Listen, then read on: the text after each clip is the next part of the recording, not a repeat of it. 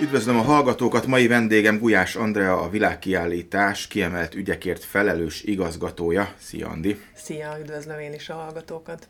A mai beszélgetésünk tárgya mi lehetne más, mint a kutya, bár a kiemelt ügyek ugye sok mindent akarhatnak, de legfőképpen ugye a kutyáról szeretnénk beszélgetni, méghozzá a kutya szerepén a világkiállítás és a világkiállításhoz kapcsolódó események kapcsán. Nagyon szép mondat volt, örülök, hogy el tudtam mondani. Szóval eddig soha nem látott kutyás programfelhozatalt hozott a világkiállítás. Mesélj nekünk erről, milyen rendezvényekre kerül sor. Mit tudhatunk?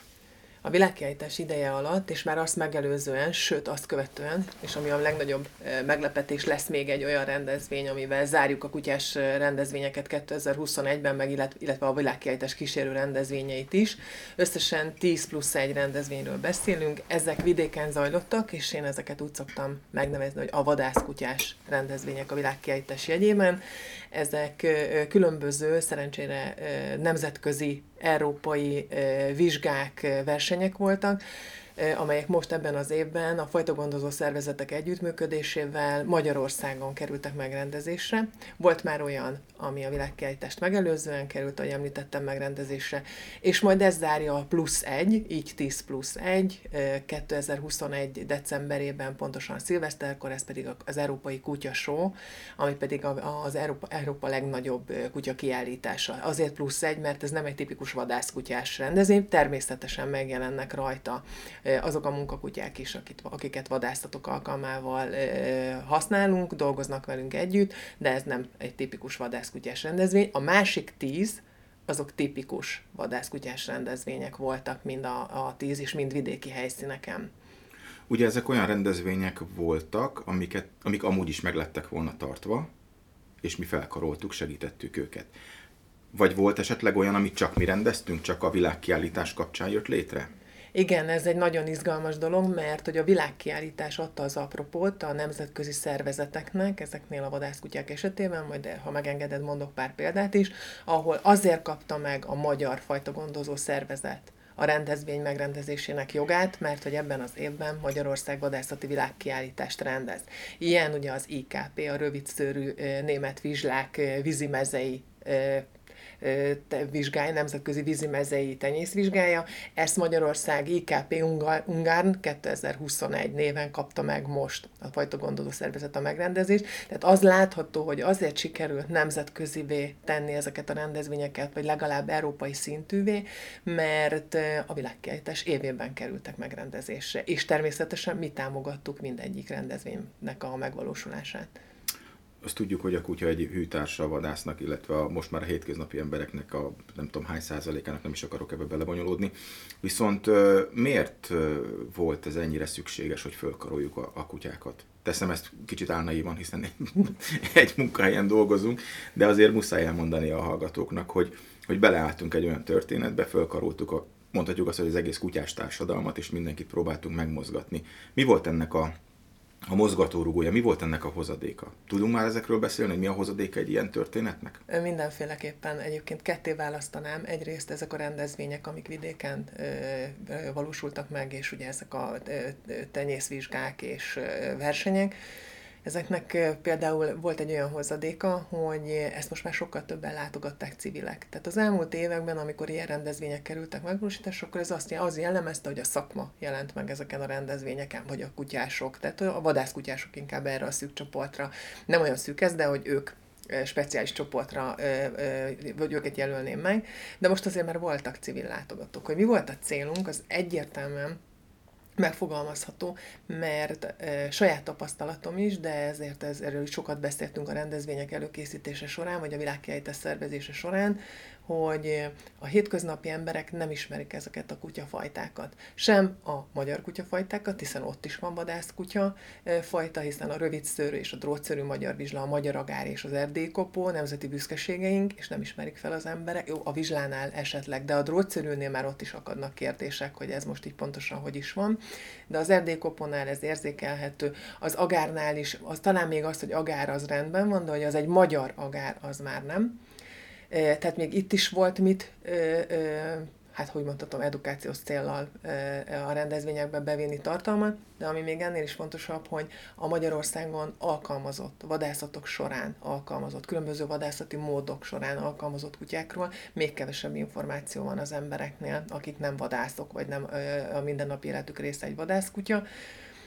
Úgyhogy mi azokat a fajtákat is megmutattuk ezeken a versenyeken, ezeken a vizsgákon, ezeken a kiállításokon, akiket Magyarországon használnak, akik együtt dolgoznak a vadászokkal, különböző vadászati módokon, mire valók, mit csinálnak.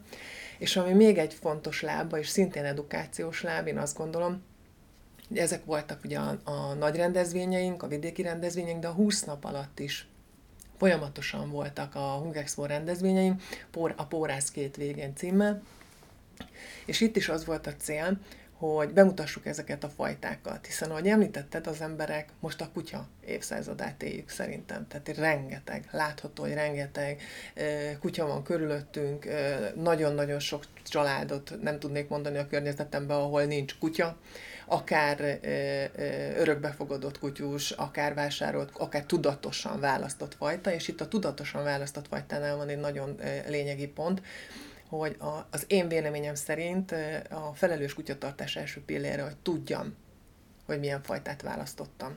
Tudjam a fajta e, tulajdonságait, ne lepődjek meg, ne vigyem vissza egy év múlva, hogy ja, ez a kis szákásszerű tacskó, ez átfúrja öt-ötször otthon a diszketben a járdát. Ne, csod, ne csodálkozzon rajta senki, egy kotorékebről beszélünk vagy nem bírok többet a vizslámmal, nem bírok ennyit menni, nem tudom ennyit sétáltatni. Igen, egy vizsla, az, annak ennyi a mozgásigénye. Tehát, hogy ez is egy fontos cél volt, hogy mutassuk be ezeket a fajtákat, mutassuk be, hogy mi a feladatuk. Ha a feladatukba kiteljesednek, hogyha odafigyelünk rájuk, hogyha ezeket tudjuk, ezeket a tulajdonságaikat, akkor sokkal kevesebb esetben fordulhat az elő, hogy köszönöm szépen, mégse kérem pedig ez sajnos sokszor előfordul, és erre volt egy kezdeményezés, hogy a, a gazdának is kéne valami vizsgát tenni, hogy egyáltalán foglalkozhat a kutyával. Ez most működik is. Ezt az Állatorvosok Tudományi Egyetem, ha jól tudom, a Névikkel közösen elindított, ez az úgynevezett gazda, gazdioksi.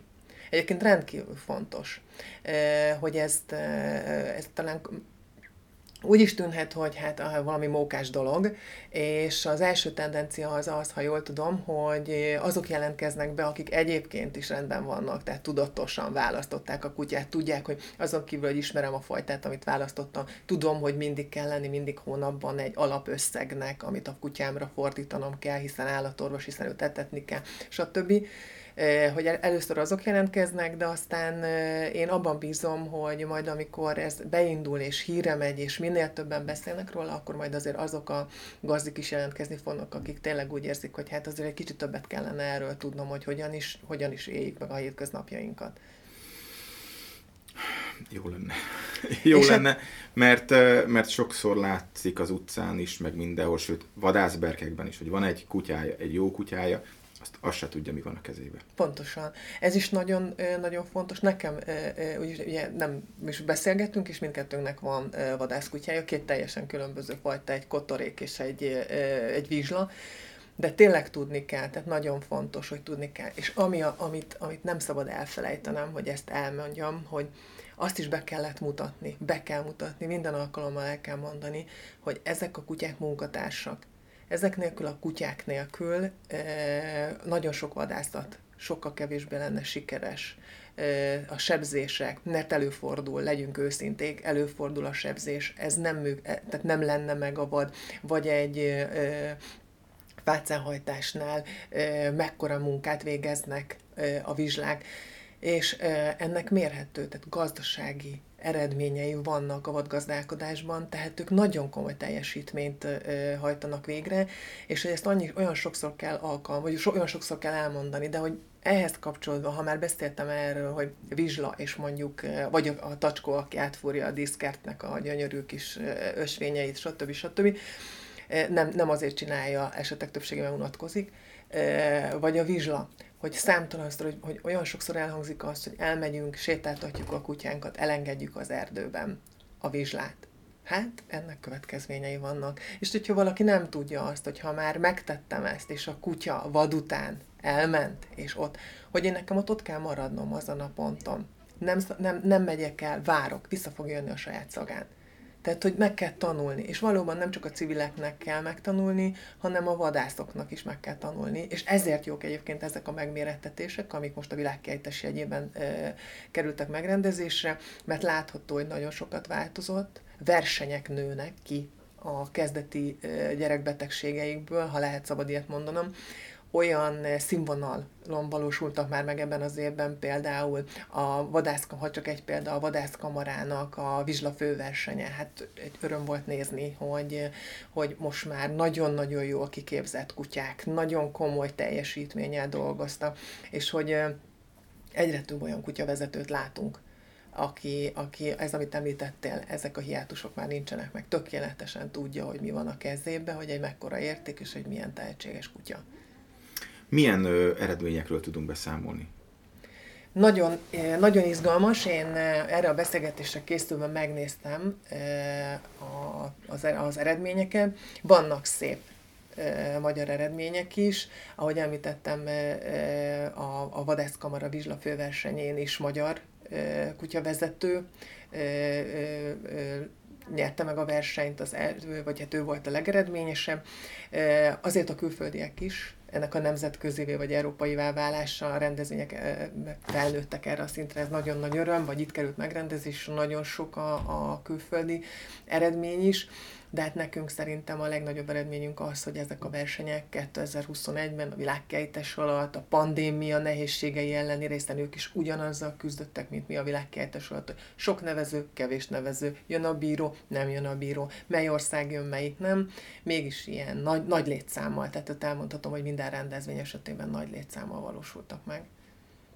Ez nagyon jó. Fél mondatta, már említetted a beszélgetésünk derekán, hogy az év végén még lesz egy, egy kutyás rendezvény. Erről mit lehet tudni? Lehet erre még nevezni, vagy már lezárult, zárt körül, nyitott? Mit, mit tudunk erről? Hol lesz? A Hung Expo-n. Igen. Milyen meglepő. Izgalmas, ez is a Hung expo lesz, igen, hatalmas rendezvényről beszélünk. A múlt heti információm volt, egyébként október 10, bocsánat, november 15-én zárult le a nevezési határidő. Nem tudom, hogy a nagy érdeklődés, azért tegnapi nap volt, nem tudom, hogy a nagy érdeklődésre tekintettel egyszer már hosszabbítottak, október 31 volt az előző. E, a múlt héten 14 ezer kutyánál e, tartott a nevezési szám.